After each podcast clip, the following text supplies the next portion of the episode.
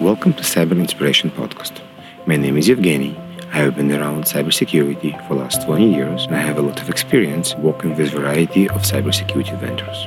My main work is vendor consulting and cybersecurity advisory for companies. As part of my passion in technology and cyber, I've been intrigued to learn how a company starts. I started the podcast to understand the thinking process and what motivated people to start their own company. This podcast is affiliated with Security Architecture Podcast. I have Ron here from Entitle to tell about his motivation and his story. Ron, can you please tell me about yourself and the company? Thanks for having me. I'm Ron Nissim, CEO of Entitle, and I grew up in Dallas, Texas, moved to Israel in high school, and that's where I just started my journey in cybersecurity, did research and development for many years. And uh, when Avi and I started our journey at Entitle, we were really drawn towards access management as what we joked is the boring part of cybersecurity, the part that no one wanted anything to do with but obviously very important from a risk perspective. When we looked at what companies were actually getting compromised for, it was boring old stuff, IT and DevOps, having access to production, getting compromised, or customer success, having access to all the customers' environments and something happening there. It was just weird that still the core challenge of cybersecurity, not necessarily these next gen zero days. And so that's kind of where we started. And then we embarked on a journey to understand what we could do differently. What were the core challenges of the space? And what we saw is that access management has two sides to it kind of the more governance, visibility, retrospective compliance side of things. And the other is a more provisioning, operational day to day of how employees get access to begin with. And we saw that the two were very much intertwined. Security always talked about governance and visibility, but the reason that was so hard, the reason that it's hard to remove access to someone is that the way they got it to begin with was often a manual process, a request, a ticket in ServiceNow, some free text, and who knows if that access should be taken away. And so basically, Entitle is focused on automating the way that employees get access and enabling security teams to define policies around how employees get that access, what are they needed, and putting guards up ahead of that before they can get that access. And that obviously cascades into a wide range of use cases, including just in time access, ephemeral access to sensitive resources, policy based access, automating on offboarding and offboarding, and obviously visibility and retrospect and the ability to remove access when it's no longer in use. You brought a very interesting point. We speak a lot about zero trust, magic, and then you brought the idea that customer success has access to customer environments. So we have vendors that scream zero trust, and in the same time, their support and their R&D have access to customer environment. And it's like, where is the disconnect here? What just happened here? Why we have this problem? So I'm happy you guys are solving this problem, and I'm really hope many vendors will understand how important this problem. And also, me as an architect, I spend a lot of time with customers, enterprise customers, and I saw how John will join the company. And when John changed positions, he's still entitled to what he has now and what he has before. And you know where I'm going with this. So you had an idea, you realized there's a big problem, and you mentioned that you went to check with people. So tell me about this validation process. Who did you guys talk to? Why did they talk to you? And what came out of it? It's a great question. It's a great question because I think that's served us so well in really being focused on what do the customers actually need and where are their needs originating from? Like, what is the source of those needs? We started, frankly, just reaching out on LinkedIn to a lot of security professionals and IT and DevOps professionals, just asking them what their biggest challenges were. And we had an inclination, a belief that there was something interesting and challenging in the access management space, again, because of the disparity between risk and where the focus. But we kind of started with this hunch and we just went out and interviewed a lot of very nice IT security professionals. We wouldn't be here if they hadn't taken the time to really talk through what their challenges were. I think that's one of the powerful things about the security space in general is people are open to comparing notes and the understanding that if we all come together and really focus on the next generation of issues, then that kind of serves everyone, right?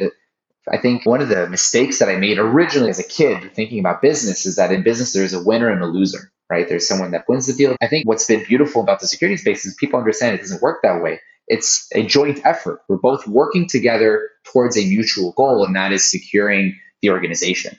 And I think that's one thing that served well. The other thing that I think is amazing is the Israeli cybersecurity space, in which people are very open to giving feedback and the understanding that entrepreneurship is the backbone, is the motor of the economy.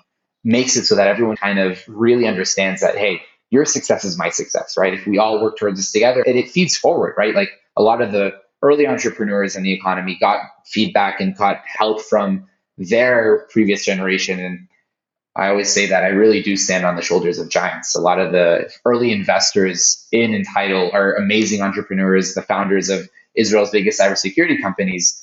And their guidance early on is what's enabled us to then go out and seek that feedback. So I'd say, you know, it's it's two things. One is the entrepreneurs and the just community of cybersecurity in Israel, but also generally outside of Israel as well. And frankly, if you're listening to this podcast, then next time a young entrepreneur reaches out to you know, on LinkedIn and wants to get your feedback, think twice before you just decline and say next. So you already mentioned that you raised money, but we'll talk about this very soon. From the people you guys discussed and talked, did you able to find any future customers, basically like design partners? And here I'm really exposing a secret, so keep this between us. But I think one of the powerful things about this ideation is the conversation is so much easier to be had when you're not selling anything. When you raise capital and you have a product, then you really you're a one trick pony. You have a product, you're trying to sell it, and you're trying to find people that are in need of that product. But when you're so early on, that dialogue, that conversation, it's lower guard, it's easier to have the conversation. You really are looking to learn, you really are looking to understand where to focus that product. And those friendships then turn into their first customers. So all of our first customers were those people that we had spoken with early on. And frankly, I think I find a lot of success in maintaining that same approach today. We have our sales team, it's their responsibility to sell. But when I reach out to CISOs, my core job is to make sure that we're focused on the problems of tomorrow, to focus on what really customers need. And so being able to jump in and still continue to have that conversation without pushing the product, without selling it, they're just really trying to understand the needs of the industry have served us very well. And it's kind of karma. Like when you're really looking to solve a problem, when you're really looking to work together to collaborate on solving that issue, then you know you'll find people just by the way of the world that end up wanting to buy the product. Yeah. So now you're in a position when you have an idea and you have some design partners. Now you need money. What do you do next? Do you hiring people? Are you creating something, or are you actually going and building a pitch deck? That's a great question. It's a great question because we had made that mistake. So when we started early on, and actually, I'll, I'll start with the caveat that this was what worked for us. And I think if there's one thing that I've learned in startups and entrepreneurship and cybersecurity is there is no right or wrong answer. So that everything has been proven to be right and ineffective the same amount of times. And every person has to blaze their own path what worked for us when we originally started, we went out and developed a product. We developed a product in a different space, by the way. We pivoted since, but we developed a product, just Avi and I, something around compliance and SMB shares, and we went out to find customers for that product. And what we learned is that the first initial customers that we had found for this product did not represent what the future of a company could look like. And so when we went to raise capital, we realized, yeah, we found these like two, three first customers, but they had nothing to do with the rest of the industry. And they had a very niche issue and it was very services driven. And then we totally shifted our mindset. We realized that when in the investor's eyes, when you look at a startup, there are two types of risks. There's a technology risk and there's a go-to-market risk. And per company, per startup, as an investor, you try to put a weight on each side of that. What is the go-to-market risk? I'll give concrete examples. If I were to come to you and say, hey, I have the cure for cancer. As an investor, I wouldn't say, oh, who's going to buy the cure for brain cancer? I'd say, prove it to me. Prove it to me that you can cure cancer. And so in the permissions management space, I think when we realized that there was an issue there, the risk was not execution. We were both engineers. We both had a very good network of engineers. The question wasn't, could this, the entire team, build a kick-ass product? The question was, prove to us that once you had built a product, there would be customers there to buy it. And so our validation early on was focused completely on finding customers that cared about the problem and were willing to invest in solving it. And that's our pitch deck early on was just a huge slide of a lot of logos of a lot of CISOs that we had spoken with that all were passionate about the issue, were actively engaged in solving it. Some said they were willing to partner with us, and some said they would, uh, but there was validation on the need for that in that they were pursuing that as a budgeted line item. And so that's how we had raised our early capital. Great. I'm kind of pausing here because you mentioned that you couldn't prove to the investors who will buy the product, or you couldn't prove to the investors if you're going to fix a problem. So it's not that we couldn't, it's just that we realized what we had to focus on. Okay. Um, we realized that in the investor's eyes, the main risk was not could you build the product? The main risk that needed to be solved mm, Who- for was it? who would buy it? How much is this problem worth? And so that's 100% of what we focused on. We said, let's assume we have the best product in the world. Assume we have you know, the best engineering team. And by the way, we ended up actually executing on that so that they were quote unquote right to say the, that risk what was not the main risk. The main risk is could we build a sales team? Could we find the customers? Could we figure out where the customers are? Could we articulate the value in a way that the customers really understood in a quick way? So now you have money, you need to hire people. Hiring people is hard, especially during COVID. Did you just went and hired your friends? Did you build some kind of understanding what is the team gonna look like? What is the company principles? And what type of people you want to see? It's funny that you asked that because I actually stopped to think about that myself.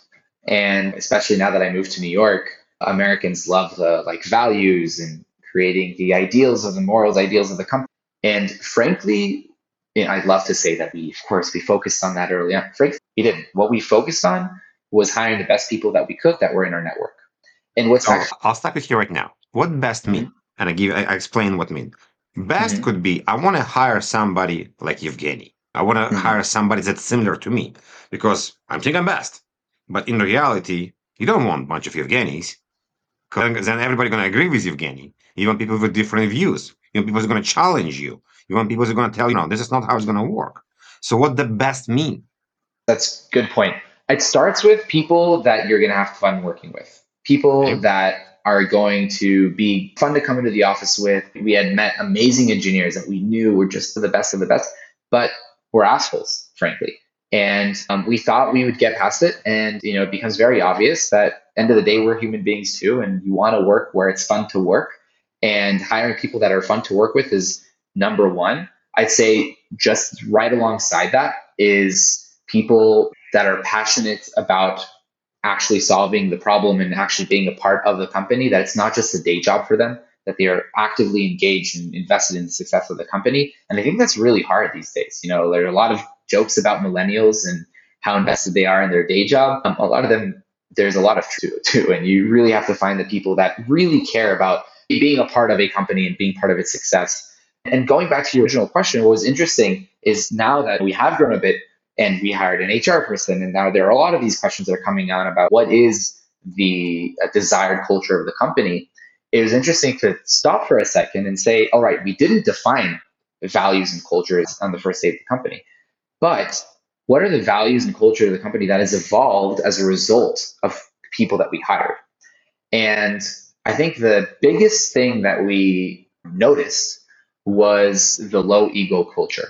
The fact that for everyone, no task was beneath them or above them. Everyone was willing to do anything. Everyone was writing QA tests. Everyone was writing things for the website. Like everyone did anything to, and no one's tried to delegate that the internal politics, the ego of the company was kept very, very, very low. And going forward, now that we are thinking more deliberately about characteristics of what does best look like, we've identified that as one of the biggest things that we want to maintain and is frankly hard to maintain as the company grows. And so that's something that we're even more strict about as we hire. Now, companies growing. You have people. You're building code. You're going to ship and talk to customers, and you're doing basically founding led sales because you need to sell. You mentioned you were technical.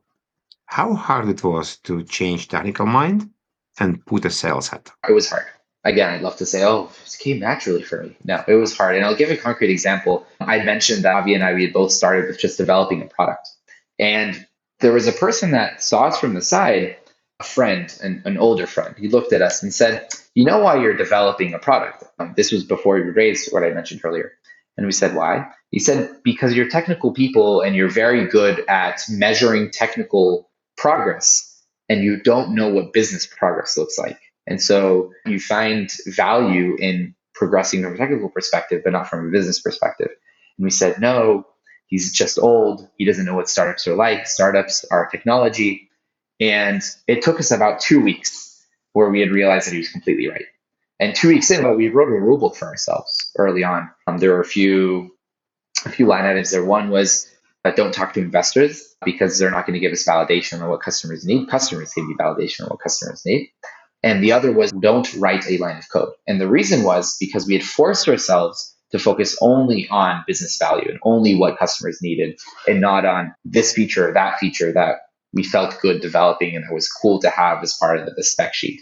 And I think that shift in mindset early on ended up building into where we are today is very focused on what do customers need? How does the product roadmap feed into revenue and really focused on bottom line, what do the customers actually need and what do we need to solve for them? This makes sense. With growing sales team and growing, I know, not just sales team, the development team, how do you manage tasks? How do you stay on top of all the tasks? Maybe I'll just plug in a product. Superhuman is amazing for email management. and uh, that's honestly where I found a lot of my success, uh, being focused on the inbox. You know, I tried a lot of task management tools, and the end of the day, having one place where I knew I could always rely on is my to do list. That's what served me really well. So my, today, my inbox is frankly my to do list. And we tried a lot of different things. Obviously, delegation is, is a huge part and how do you manage the tasks that other people own. A huge part of what i've been doing there is just again hiring people that you can trust to manage themselves. And the very flat hierarchy of the company has been enabled through the fact that we don't need to manage people. We don't need to tell people what to do every day, but rather they know what they need to do to progress the company, to progress their goals. And they're the ones that kind of pull from the heap and say, okay, now we'll do this and now I'll take this initiative instead of us dictating to them or me telling every manager in the company, this is what you need to do by this due date. Makes sense. Interesting. I'm going to go back to sales a bit because I think you mentioned you already hired the sales team as well, and not just you, the founders. So you started to sell and you learn how to switch your technical mind to business mind. Now you need to let go and let somebody else to sell your baby because you know the baby the best. Tell me about this process. What did you do? How did you able to be quiet on a call and let somebody else lead the call? Or maybe not even join the call? So hard. You're right. It is very hard. But part of what differentiates between good and great startups is when you can articulate value that the customer needs and a five year old can dictate it. A five year old can go in and say, hey, this is what you're this type of company. You probably have these types of challenges. This is how we address those challenges. And this is how you see value from us quickly. And once you understood that recipe, then as I said, a five year old can do it. And now, not to say anything bad about our sales team, they obviously have very important work to do. But I think that's what differentiates between when you look at the really great companies, you look at the companies that grew really quickly, the Wizes of the world, you know, the Palo Alto networks of the world. And finally, not only security companies, any startup that has really grown really quickly is companies that can articulate the need of their customer quickly and simply. And that's been a lot of the work that we've been doing up until the sales team has joined. But frankly, it's an ongoing thing. We always have to keep it up to date is what are the challenges that our customers have and being able to segment that based off of customer profile and industry and size of company and all these different parameters that could feed into a one liner that says these are your problems. This is how you fix them. And the whole steak dinner sales process that everyone talks about that happened in the past kind of feels like that's not a thing anymore. Everyone has zero tolerance for bullshit. I have my problems. Either you solve them for me or you don't. It's it's been a dry cut you personally, what do you do with failures? So you have a failure, you have a problem, you need to comment. Maybe you have a bad day, we all have bad days. Meditate, running, family, whatever it is. What is your personal secret for yourself to get back to? I think what has served, first of all, Ben and Jerry's. A lot of Ben and Jerry's. No, I'm joking. I, You're I the first one for sure. well, at least it's the truth, you know. First of all, I think it's okay to have bad days. It's okay to say, hey, you know what, today's not going to be a good day. Today got kicked down a few times. Take the loss, have a good night's sleep, and wake up the next day, try trying things, trying everything from scratch. Um, I think sometimes lending yourself to that and just accepting that as a fact of life is important. But maybe a bit more helpful than that is I would say that personally, I think that I feel bad about a failure when I feel that I didn't do my best if I, and I'll give an example. I remember this in studying for tests. in college and high school, right? If I worked my ass off studying for a test, I spent the whole week and I tried all the practice tests, and then there was a test and it was really hard and I didn't do well, I didn't feel bad about myself because I knew I did my best and that's I did my best and that's what it came out to be. If I spent the whole week partying and then I showed up to the test sleeping two hours and I didn't do well on the test, then it really hurt. Then I was like, you know what, Ron, you should have done better. And I think in the startup and the company and frankly in life, that mindset has served us very well because there are a lot of things that are just shit happens, things are complicated, luck is a thing, and sometimes things just don't go your way. But if we know that we did our best, then at least I'm confident and I can say, you know what, we did our best and this, this is where we came out to be. Versus there are places where I look back and I say, you know what, we weren't sharp enough on that. Or you know what, we should have been more diligent there. And then it's a learning process. Even that, my dad has something that he told me once a long time ago, and it's really stuck with me. He says, a failure is the price of learning. And once you accept that and you say, hey, you know what? Yeah, I should have done better. I should have been more diligent on that follow up. Then that's the price of learning. But the second time, if you're more diligent in the follow up, then that's not the price of learning. That's just you being bad at your job.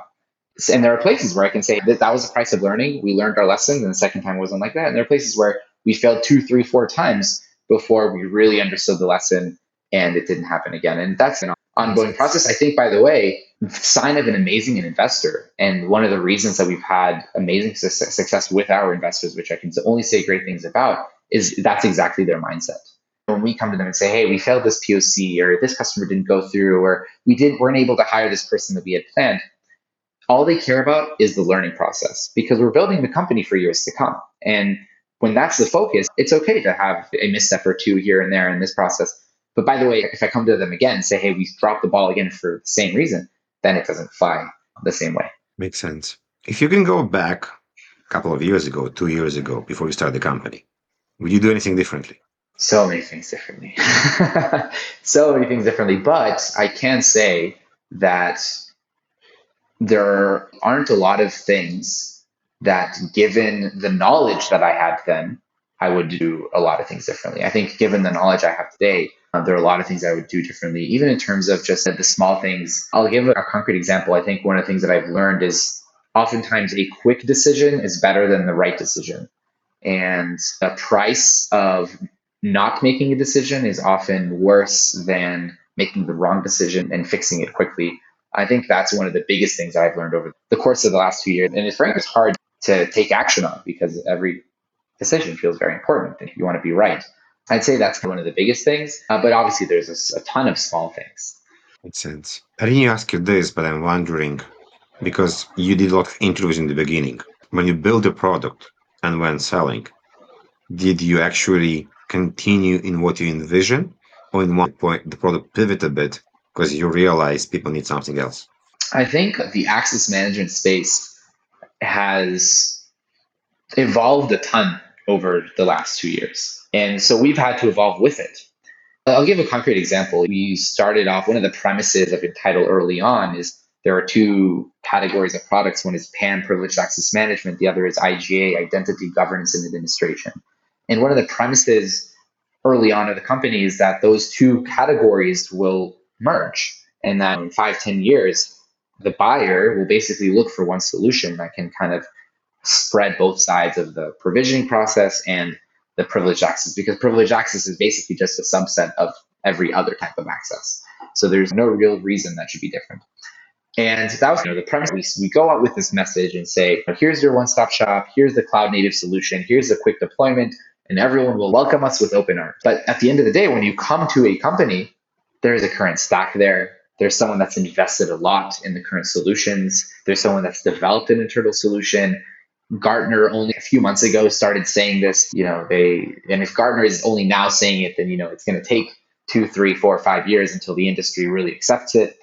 And basically, there's a difference between articulating the vision of where you want a company to be versus when you come to a company at a current state with its current state what are the features what is the value that are articulated the difference between those is something that's taken us a while to understand, I think. It's a very different idea of pitching to an investor of what is a dream versus you come to a company today and understanding what they need. I'll give a concrete example, by the way. We've had a lot of success just talking about privileged access management instead of talking about the dream and how we think everything should be different you and where the industry is going. We talked very concretely. You mentioned the customer success and zero trust. That got a lot of attention with the Okta breach recently. And instead of talking about everything, we talk about use case. And we talk about how does your customer success team look like? Do they have access to all your customers' environments? How do your customers feel about that? Do you have any contractual obligations to show them when an internal team has access to that data? And so honing in on that one use case, it, ironically, we have more success in doing that versus talking about what the dream looks like. Makes sense. We're going to transition to something I call dark side. When you share stories, stuff that didn't work completely as you expected, you don't have to mention customers or names. It's a public information here, please. But show me or tell me some of your failures and what you learned from them. Yeah, many to learn from. I have two that come to mind. One is the difference in needs. So we, our first customers were very tech forward companies, which makes sense. They're the ones that are more open to innovation, right? So I'll give an example. Lemonade, they're on our website, a consumer insurance company, very forward thinking team. They love being on the edge of technology. And so they're early adopters and frankly had patience for a lot of the issues that come with working as with a startup early on. Patience that the classic American CISO doesn't necessarily have. And so learning to manage the process with an enterprise account has been different. So understanding and realizing that the tolerance and the patience for things that come up early on goes down as the company progresses and matures and as we frankly target companies that are larger and more mature. Uh, we had a, a company or very early on, which in retrospect, we bit off more than we could chew. Today, we'd be great with them. A year ago, that wasn't the case and they wanted a full on-prem deployment and they had a FedRAMP environment and a lot of these things. They were like, oh, no problem. And then we rushed to do it behind the scenes. And a week after we had deployed, and you know, all the things that we love doing in startups, iterating quickly and delivering and promising a little bit more than what you actually have, and then running behind the scenes and actually delivering and developing it quickly. But we went out and gave it to the company, and obviously had its issues because we had done things very quickly and iterated very quickly. And that kind of customer was left with bad taste. And what we've learned over time is to be more open and say, hey, you know what? This is where we are today. This is what we can do very quickly.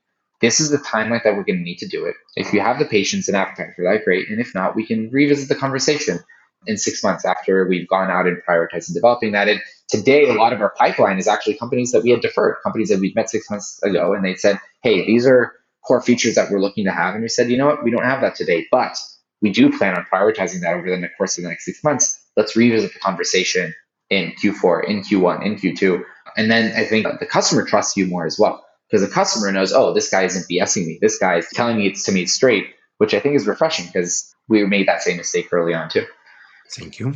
I'm going to ask you one last question. Did you had have a wow effect from a customer? They saw a report, maybe describe it like 20, 30 seconds. What was the wow effect? Yeah, one of the stories I'm more proud of was we had met the CEO of a company for ideation early on when we said, and we talked about access management, and he said, you know what, no one's ever going to buy this product.